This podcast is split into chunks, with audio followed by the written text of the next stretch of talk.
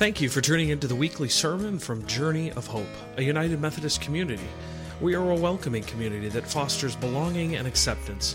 Through ministries, we enable individuals to transform their lives as they learn to follow Jesus Christ. We follow the guidance of the Spirit in sharing our faith through missional adventures, building relationships, and offering our witness to our community and world. We serve the Elgin, Illinois area and are located at the corner of Randall Road and Highland. To learn more about us, you can check us out at johumc.org or any of our social media platforms by searching Journey of Hope. And now, here is this week's message. Our first scripture reading for this morning is from Isaiah 2, verses 1 through 5. This is what Isaiah, son of Amos, saw concerning Judah and Jerusalem. In the last days, the mountain of the Lord's temple will be established as the highest of the mountains. It will be exalted above the hills, and all nations will stream to it. Many peoples will come and say, Come, let us go to the mountain of the Lord, to the temple of the God of Jacob. He will teach us his ways, so that we may walk in his paths.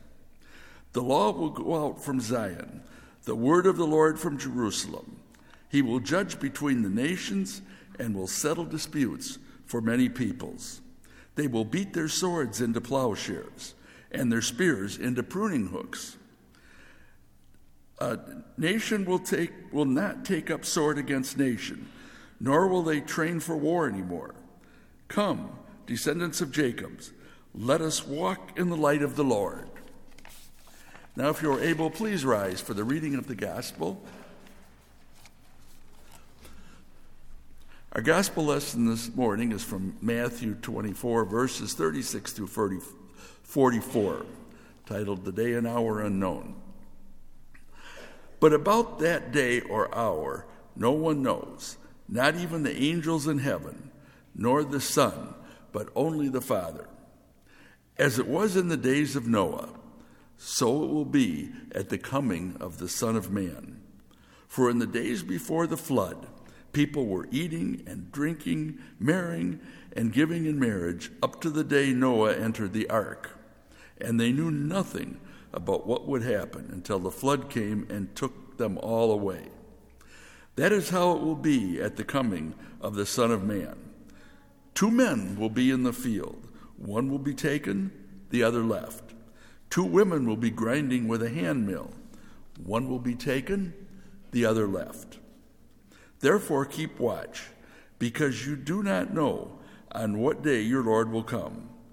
But understand this if the owner of the house had known at what time of night the thief was coming, he would have kept watch and would have not let his house be broken into. So you also must be ready, because the Son of Man will come at an hour when you do not expect him. May God bless the reading, hearing, and understanding of His Word. Amen. Maybe seated.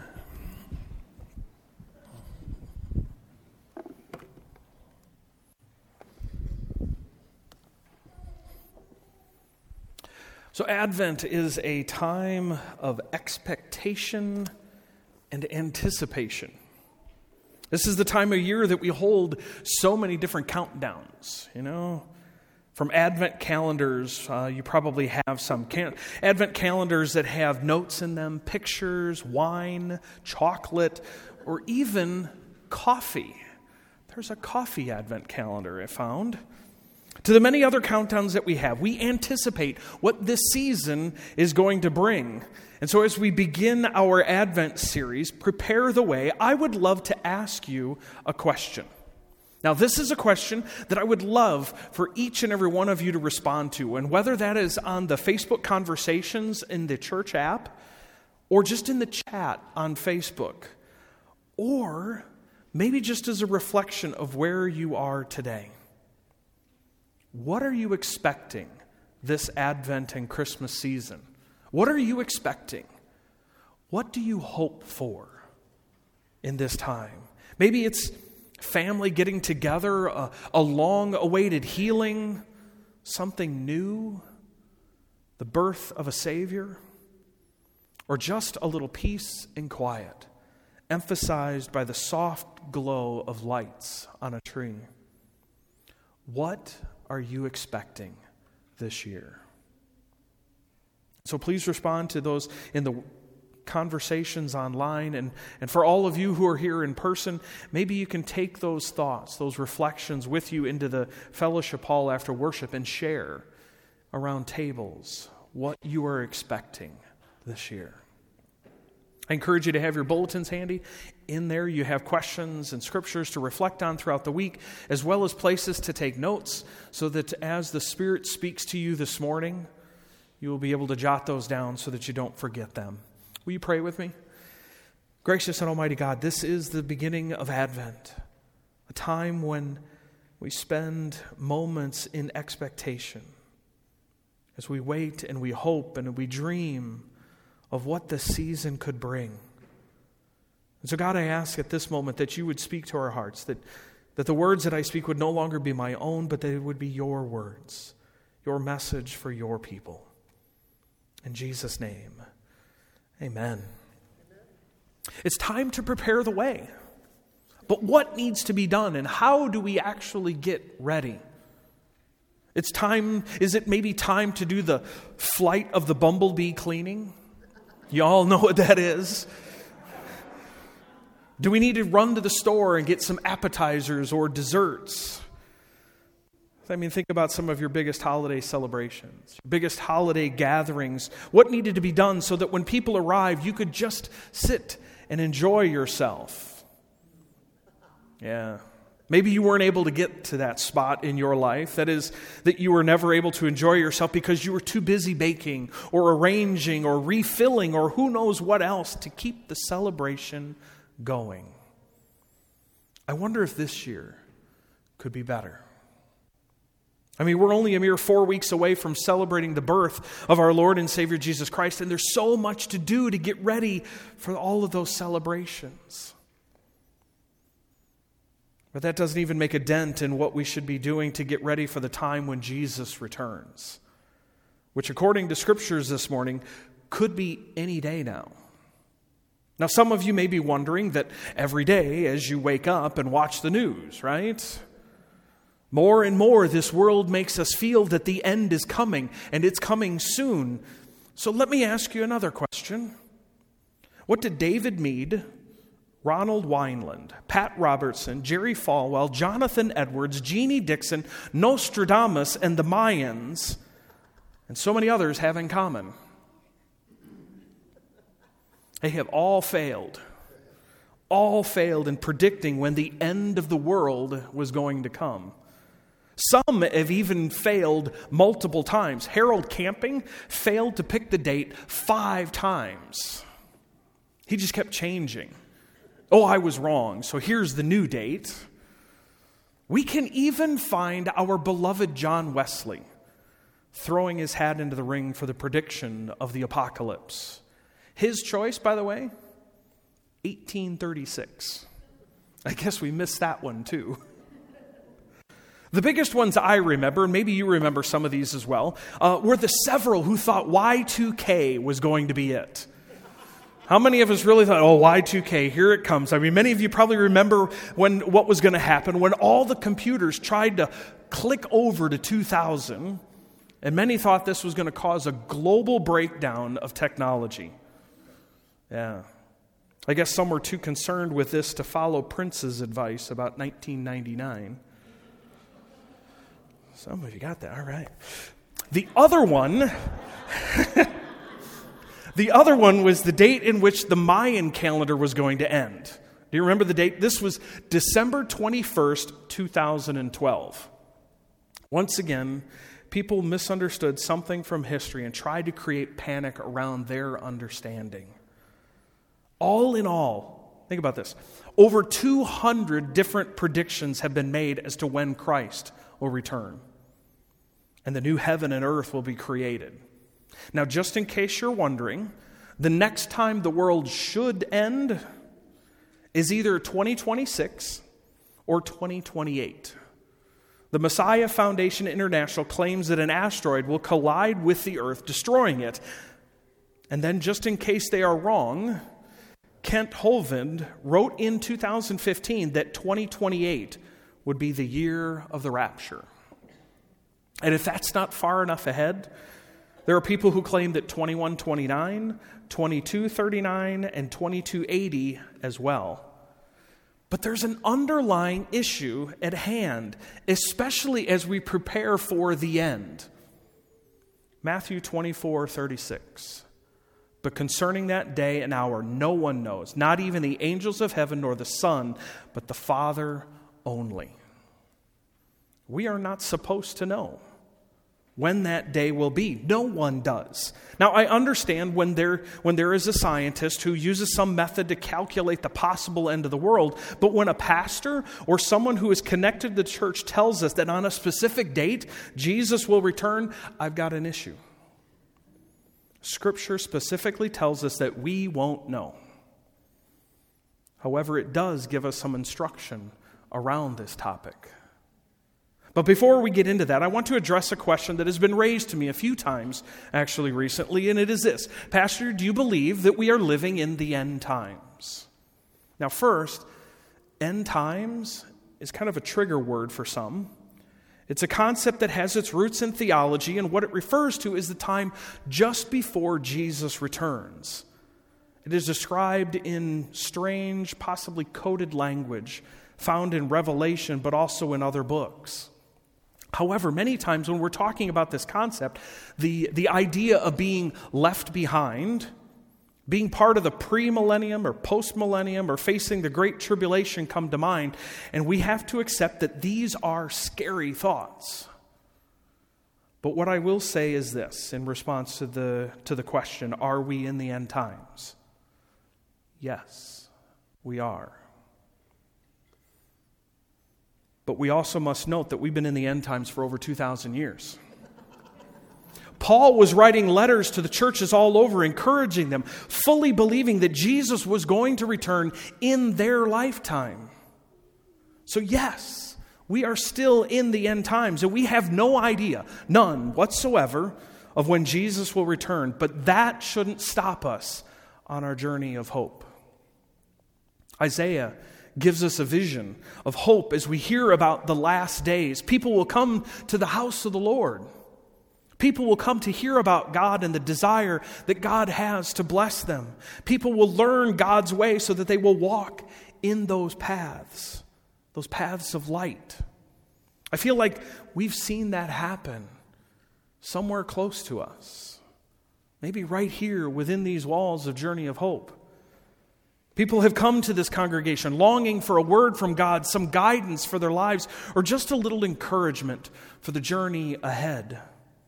And this is where we are transformed. This is where we learn to live a more Christ like life. Isaiah continues as he talks about disagreements. God will reconcile people's differences and they will trade their weapons of war for items which will help within the great harvest. There will be no more arguments. All wars will cease. Can we, can we just think about that for a moment? Can you even imagine a world without people fighting? Now, this can certainly mean that, you know, the wars like the one that Ukraine continues to fight and the many conflicts that we as the United States have been involved in over the decades, but this would also refer to all the conflicts that we have in our lives. Imagine with me for a moment, this may take a little bit, no political divisiveness, no arguments about inclusion, racism, sexism, or classism.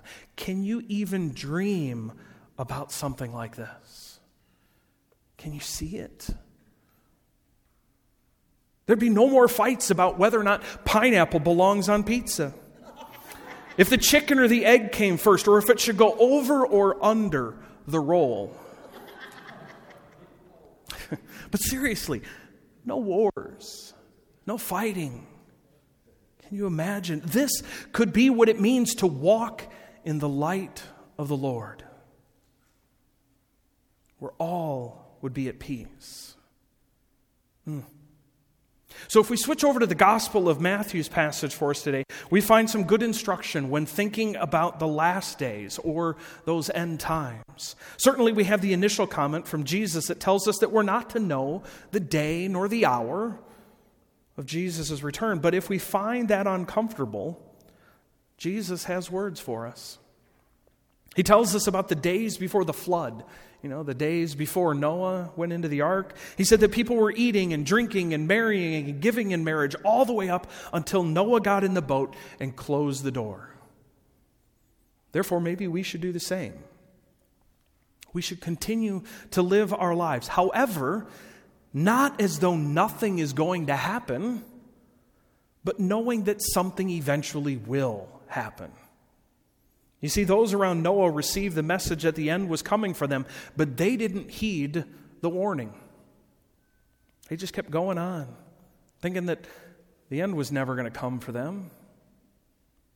We have so many messages throughout Scripture that tells us that the end is coming, even if we don't know when that day is. And therefore, we should live our lives knowing that the end can come at any time.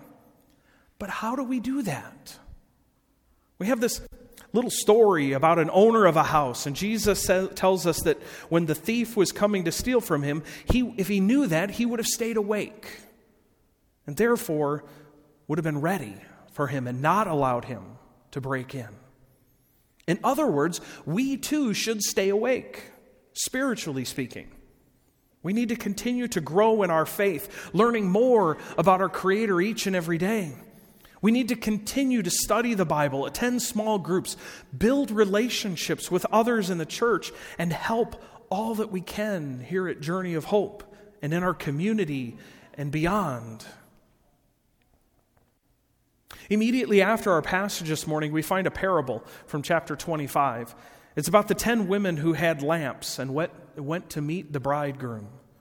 Five took extra flasks of oil with them while the others just had whatever was left in their lamps. And of course, the bridegroom was late. When the five who didn't bring any extra oil asked the others to share, they told him to go to town and buy more oil. And while they were away, the bridegroom arrived, and the five with the extra oil went into the wedding feast, while the others got locked out. These five were not ready, they were not prepared, and so they got left out. Today, we prepare the way, but we prepare the way for the end. We stay alert, knowing that at any moment, Jesus could return and call us all home. Are you staying awake? Are you continuing to grow in your faith and knowledge of God? Are you becoming more Christ like each and every day? Are you preparing the way for the end? Are you preparing the way for the end? Will you pray with me?